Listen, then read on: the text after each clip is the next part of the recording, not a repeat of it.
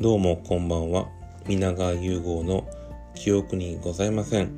今回は60回目の収録になります。本日は1月20日明けて21日の現在午前1時24分になります。今日の最後のお酒は最後のお酒としては珍しいです。ビール飲みます。朝日生ビールということできましょう。お疲れ生です。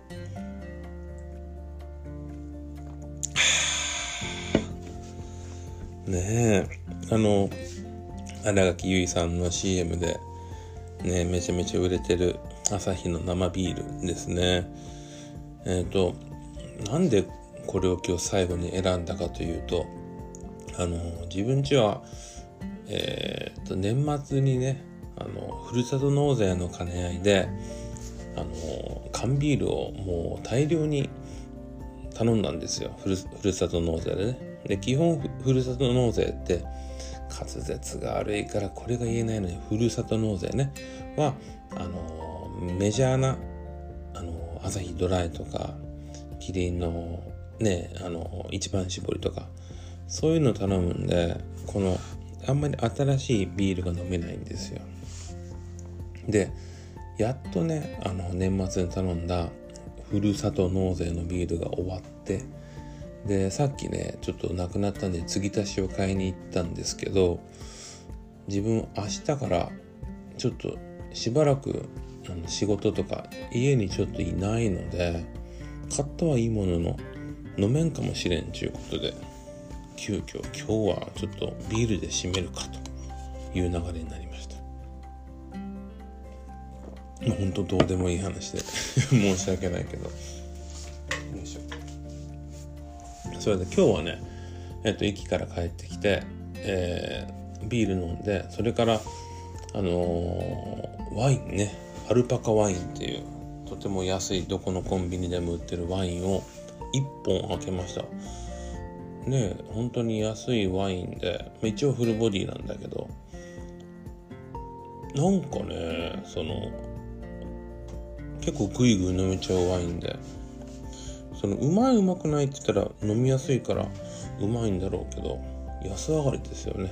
でそれ1本飲んでのこれになります。で今日はそうですねあの北京冬季北京オリンピックが今日で閉会式終わりました、えー、ずっと応援してた女子カーリングはねまあお見事と言っていいと思います。銀メダル。でそんなに本当東京オリンピックが去年あってその時はねすごい政府もいろんな企業も企業というか途中でなかなかコロナ禍でそうスポンサーから降りたところもあったけどどうにか自国のオリンピックをこうお偉い方は盛り上げようとしたんだけどこの北京に関しては日本の企業のねいわゆるスポンサー支援はゼロだけど今回日本のオリンピックねえーと競技団というか冬季オリンピックでのメダル数は過去最高ということでこれはすごいですよね。あのー、なかなかそのねみんな応援してないというかちょっと興味が少なかったところはあるかもしれないけどやっぱ出る選手の方々は本当に本気でやられての結果だと思うからもう大拍手ですね。もう一回言います。お疲れ生です。でもあの自分のこのやつを時々聞くんですけど本当今の今のね今の本当ってめちゃくちゃ言ってるんですよ。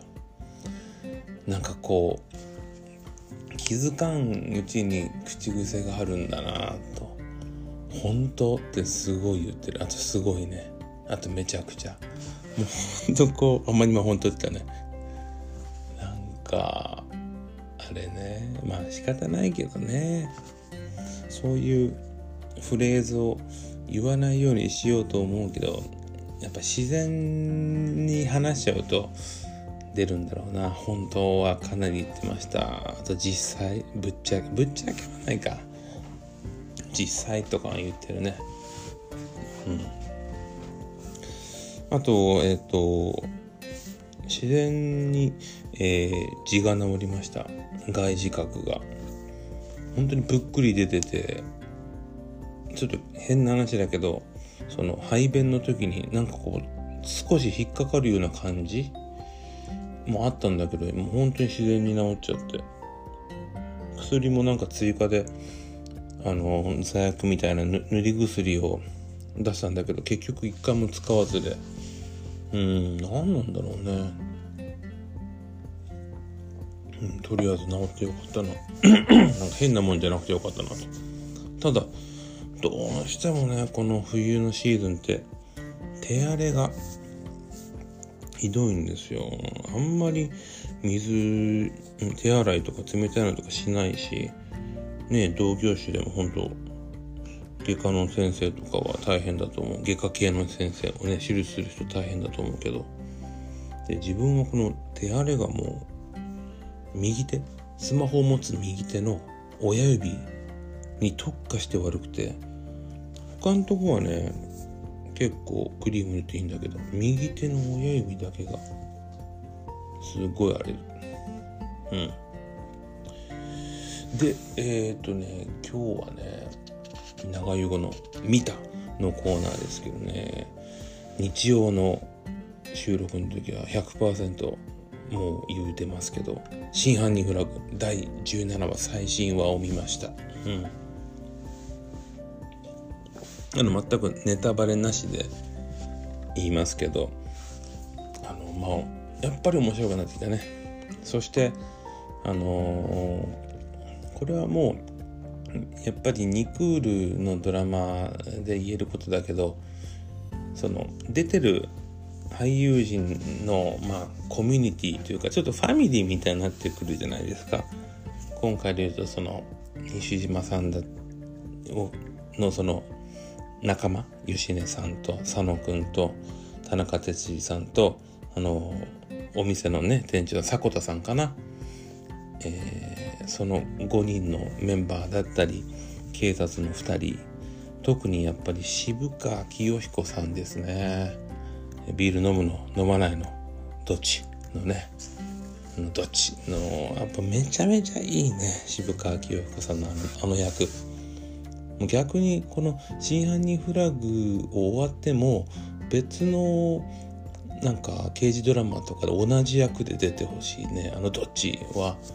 だっていつの間にかドラマの一番最初の下りのナレーションがこの渋川さんになってるんですよ。そしたらこの前なんかネットニュースで「真犯人フラグ」で好きなキャラクターランキングみたいな。3位が佐野くんで2位が吉根さんで1位が1位が西島秀俊って。わかるけど。ここは1位は渋川さんだろうと思うけどね。うん。でもほら佐野優斗くん今大人気で。なんかねその典型的なイケメンではないと思うけどすごくこうまあこのドラマでも言えるけど親近感が湧く感じ。鼻がちょっとこうちょっとこうなんていうの？丸いでしょ？先端のとこが。であんまイケメンの人でその鼻の先端でキュッてなってるのがイケメンだけど鼻の先が丸いけど、ね、かっこいいよね。うん。佐野くんって俺は何で見たんだろうなああそっかちはやふるかちはやふるで見たね。でこの前の、えー、ドラゴン桜か、うん、あとこの話で言うとあでもネタバレにならなやめとこう。うん。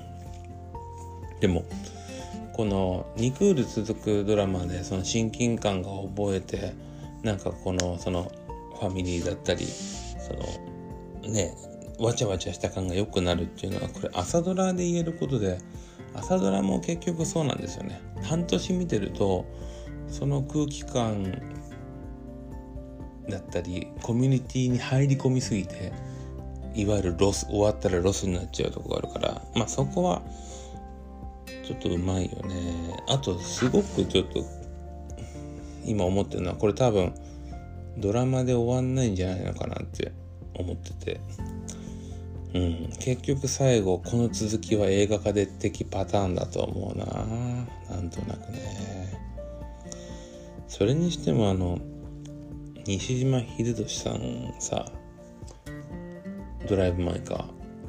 日本アカデミー賞の主演男優賞にノミネートされてないのはおかしいよね。どう考えても。あのキムタクがマスカレードホテル？マスカレードナイト？かなんかで主演男優賞ノミネートされてないのおかしいとかそ比べ物にならないからさ。それちょっと変だなと思ったな。実際素晴らしき世界のやっぱ役所広司さんめちゃくちゃ良かったからあとなんだろうあの阿部寛さんのあのね映画撮ったりするのかな？ああ違うあれ助演か。佐藤健君が主演なのか。なんか守れなかった者たちへみたいなやつね。う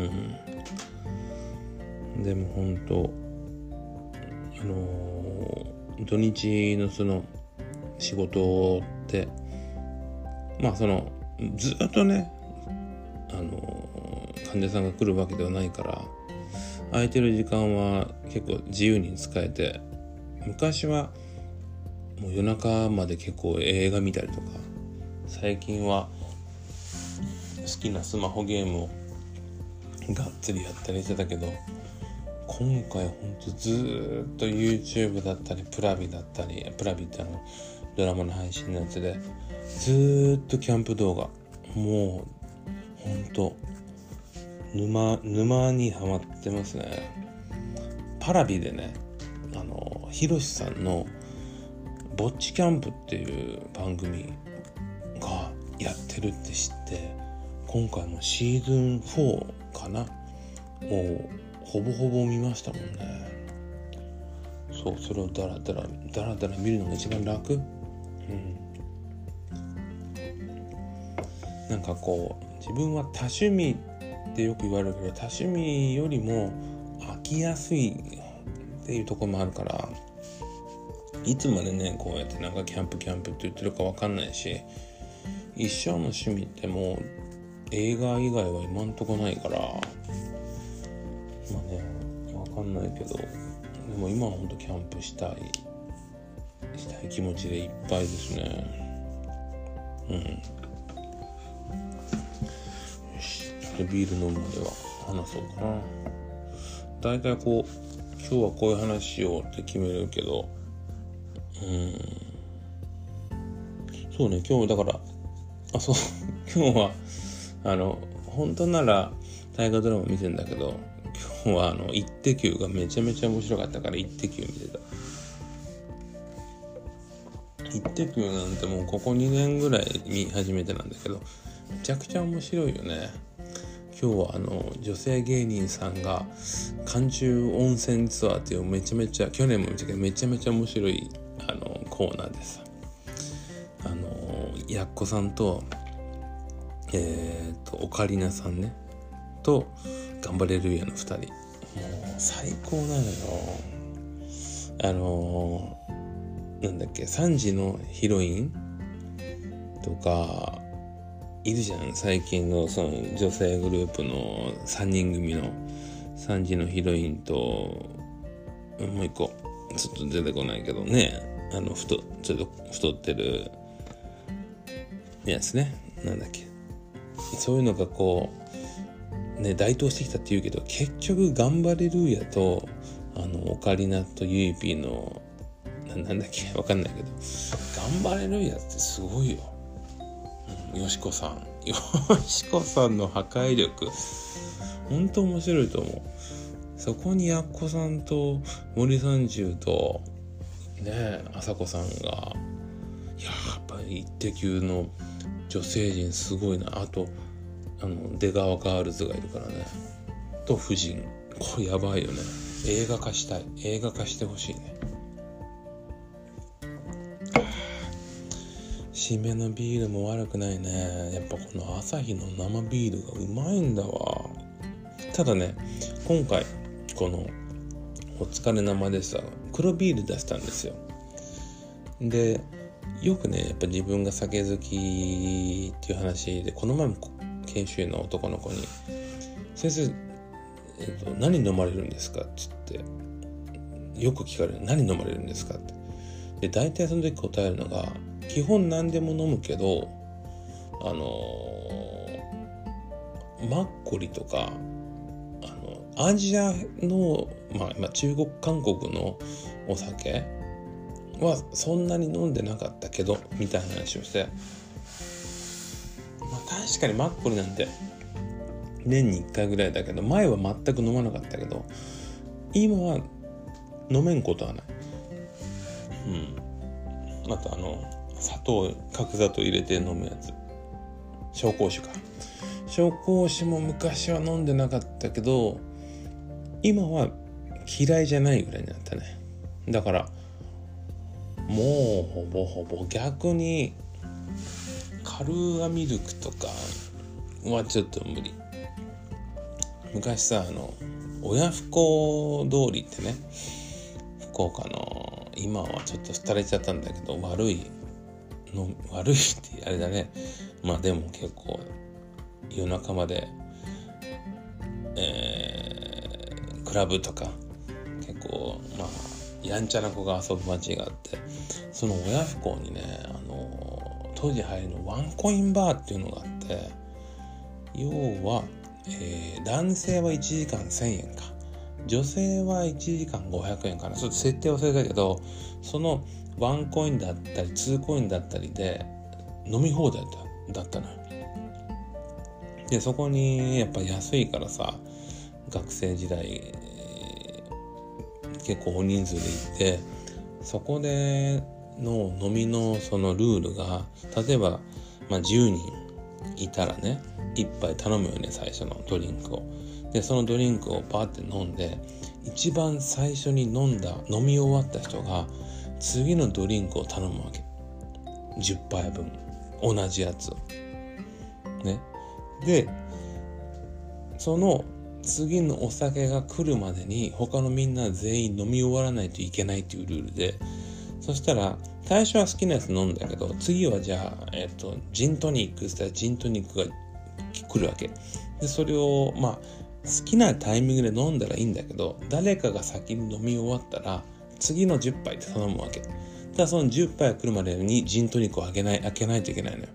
これがなかなかのルールでその時にね一回2連続でカルーアミルクが来た時があってでカルーアミルクってあのー、お酒飲めなかったね二十歳になるた時とか、ちょこっとなるなる前とかにさ。そういうまだ甘ちゃんな頃に飲んでた美味しいなと思ってた酒だったんだけどあのねあの日2連チャンでカルーア飲んだ時にほんと気分が悪くなって甘ったるくて。甘ったるいのにさ結構度数が強いのよ。あれ以来ちょっとあの、ダメですね。ミルク系の甘い系のやつはちょっと飲まないかな。うん。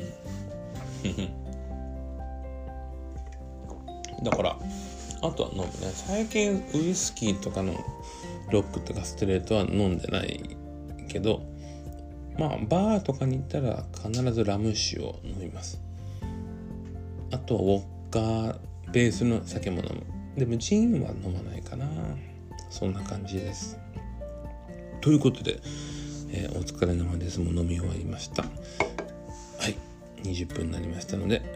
では今日もおやすみなさい。